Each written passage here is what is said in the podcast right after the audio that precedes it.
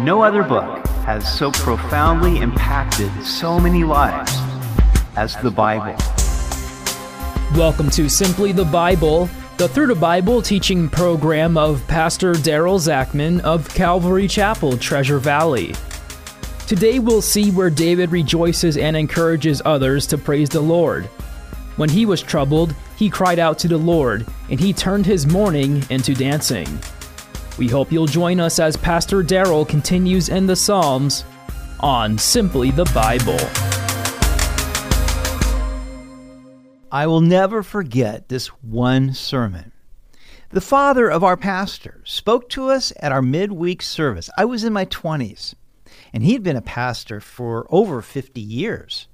Now, I don't remember most of the message, but at the end he says, If you don't remember anything else, remember this fall in love with Jesus every day.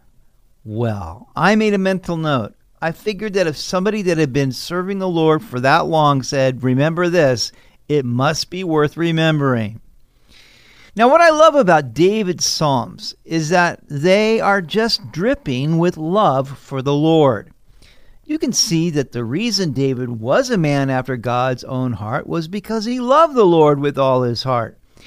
And if we would receive the same blessings, deliverance, and strength that David received, then we must share in his love for God. We look at Psalm 30 today, the title, A Song at the Dedication of the House of David. Now, after David was made king over Judah and Israel, he captured Jerusalem and made it his capital. Shortly thereafter, he built his palace, the house of David, in the city of David. Psalm 30 I will extol you, O Lord, for you have lifted me up. You've not let my foes rejoice over me. O Lord, my God, I cried out to you, and you healed me. O Lord, you brought my soul up from the grave. You have kept me alive, that I should not go down to the pit. David begins, I will extol you, O Lord. To extol means to lift up high or exalt. David delighted to lift up the name of the Lord because the Lord had lifted him up. God took him from the sheep fields of Bethlehem and made David king of Israel. Now, he said, You have not let my foes rejoice over me. Saul had been David's chief enemy. For nearly 10 years, Saul hunted David to take his life simply because he was jealous of David. And David had other enemies as well. The Philistines, for example, weren't exactly thrilled when David cut off the head of their champion Goliath.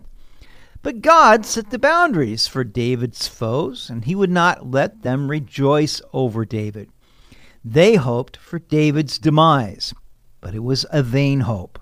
Instead, they watched David grow in stature, in power, in notoriety, and in wealth, much to their chagrin. When God preserves us against the will of our enemies, it is a great cause for rejoicing indeed. But David had also experienced suffering. An illness had taken him within inches of his life. We don't know to what circumstance David is referring, was this illness literal or figurative? Whatever it was, David felt that he was merely a breath away from death.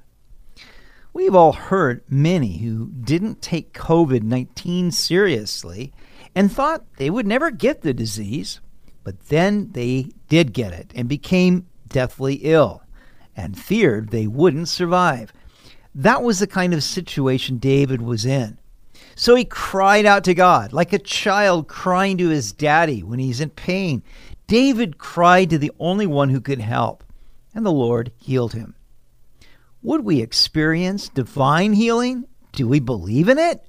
Well, we must first cry out to the Lord in faith, like a little child. Often we call our doctor or go to the emergency room, but do we cry out to God? Every parent when their child is hurt, wants their child to come to them and cry out to them for help, not the parent down the street. And God is no different. David, in one form or another, had a near death experience. He knew that God had brought his soul up from the grave. Death was waiting outside David's door, but the Lord showed up and drove it away and restored David's life. No wonder David praised him. He was born again. That is the experience of every born again child of God. The curse of sin and death hung over us like a dark, foreboding cloud. But when we believed in Jesus Christ, God delivered us from our sin and from the curse of death and gave us newness of life. He brought us up out of the pit. Verse 4 Sing praise to the Lord, you saints of his, and give thanks at the remembrance of his holy name.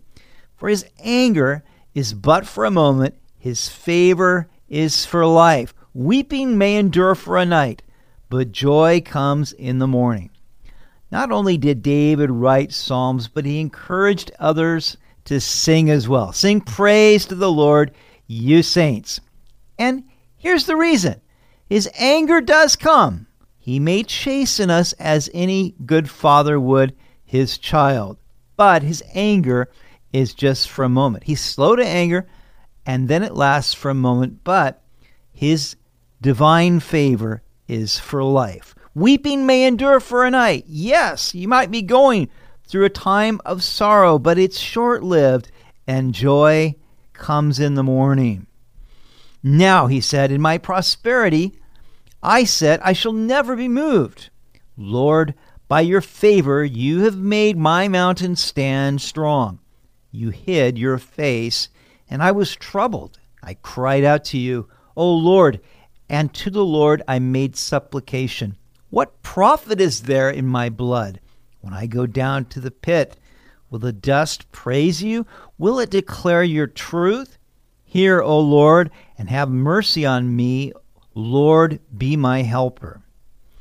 So David was king. He was in his prosperity. God had granted him victory over his enemies. And in his prosperity, he said, I shall never be moved. You know, it's always a dangerous thing when we experience some degree of success and we begin to boast in that or think that we had something to do with it. And we're told in the scripture that pride comes before a fall. Well, David said, I will never be moved. The problem is, anything in this world can and will be moved. We can see just what has happened over the last several months, how much things have changed uh, in a way that nobody anticipated, and that's just life. So, David experienced this sort of reversal. He said, You have made my mountain stand strong. So, the mountain there in Scripture often speaks of a kingdom. David's kingdom looked like it was standing strong, but then he said, you hid your face. David, who was so accustomed to enjoying the presence of the Lord, suddenly felt that something had come between him and God. Could have been his pride. Could have been that God was just hiding his face so that David would deal with his own attitude. Or sometimes God hides his face so that we will seek him more. But whatever it was, David did not feel right about this. He was troubled. And that's a good thing. If the Lord hides his face from you, could be sin, could be that he's calling you into a deeper walk with him, but whatever it is, it's good to be troubled because that leads us to the next step. David said, I cried out to you, O Lord, and to the Lord I made supplication. That's the prayer of faith, the earnest, intense prayer of faith. Now he said, What profit is there in my blood when I go down to the pit? Will the dust praise you? Will it declare your truth? And so David begins to reason with God. Look, if you take me, if I die now, then what good is that going to do for you? Will I be able to sing these psalms and make these praises to you if I'm dead? Will I be able to serve you?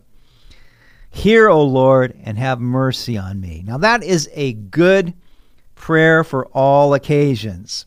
Jesus said that it was the tax collector, the publican, who said that prayer, Lord, have mercy on me, a sinner, and he went home justified. And we can always pray that one Lord, have mercy on me, a sinner. And David said, Lord, be my helper. Again, a prayer for all seasons. How often we need God's help, whether it is at work, at home with our family, in our church, in our ministry, in just dealing with life and dealing with our own attitudes during this whole crisis this nation is going through right now. How often we need to cry out and say, Oh Lord, help me. But God is willing to be that help to us because He sits on a throne of grace and He's given us access through Jesus Christ to come to His throne of grace and receive mercy and help in our time of need. Verse 11 You have turned for me my mourning into dancing. You have put off my sackcloth and clothed me with gladness to the end that my glory may sing praise to you and not be silent. O Lord my God, I will give thanks to you forever. What a blessing it is when God takes our mourning, our sorrow, and He turns it into dancing. When the prayers that we've been crying out are suddenly answered and we go from prayer to praise. David said, You you took off my sackcloth. I was wearing those clothes of mourning, but now you have clothed me with gladness. What a wonderful thing when God turns things around. And in fact, He even takes the things that are negatives and He turns them into a positive. Just like when a woman is in pain, giving birth to a child, and it's that very child that is now born that brings her joy and pleasure. And so often when we go through times of affliction, as painful as they are, it is the very afflictions that God then turns around and brings joy into our lives as the result. We talk about blessings in disguise, and God is so apt at doing that in our lives. So, to this end, my glory may sing praise to you and not be silent. The glory here, speaking of David's soul, or maybe even his talent to worship the Lord and write these psalms. But he said, I will sing praise to you and not be silent. O Lord my God, I will give thanks to you forever. And that's the hope that every believer has. It's a hope beyond this life, it's a hope beyond the grave. It's a hope that we will continue to praise and worship the Lord forever. We begin that worship now in this life, but it continues into eternity. And I would like to just close with a very famous hymn that goes like this I'll praise him in life, I'll praise him in death, I'll praise him as long as he lendeth me breath, and say when the death dew lies cold on my brow, if ever I loved thee, my Jesus, tis now. May the Lord help you fall more deeply in love with Jesus today and every day.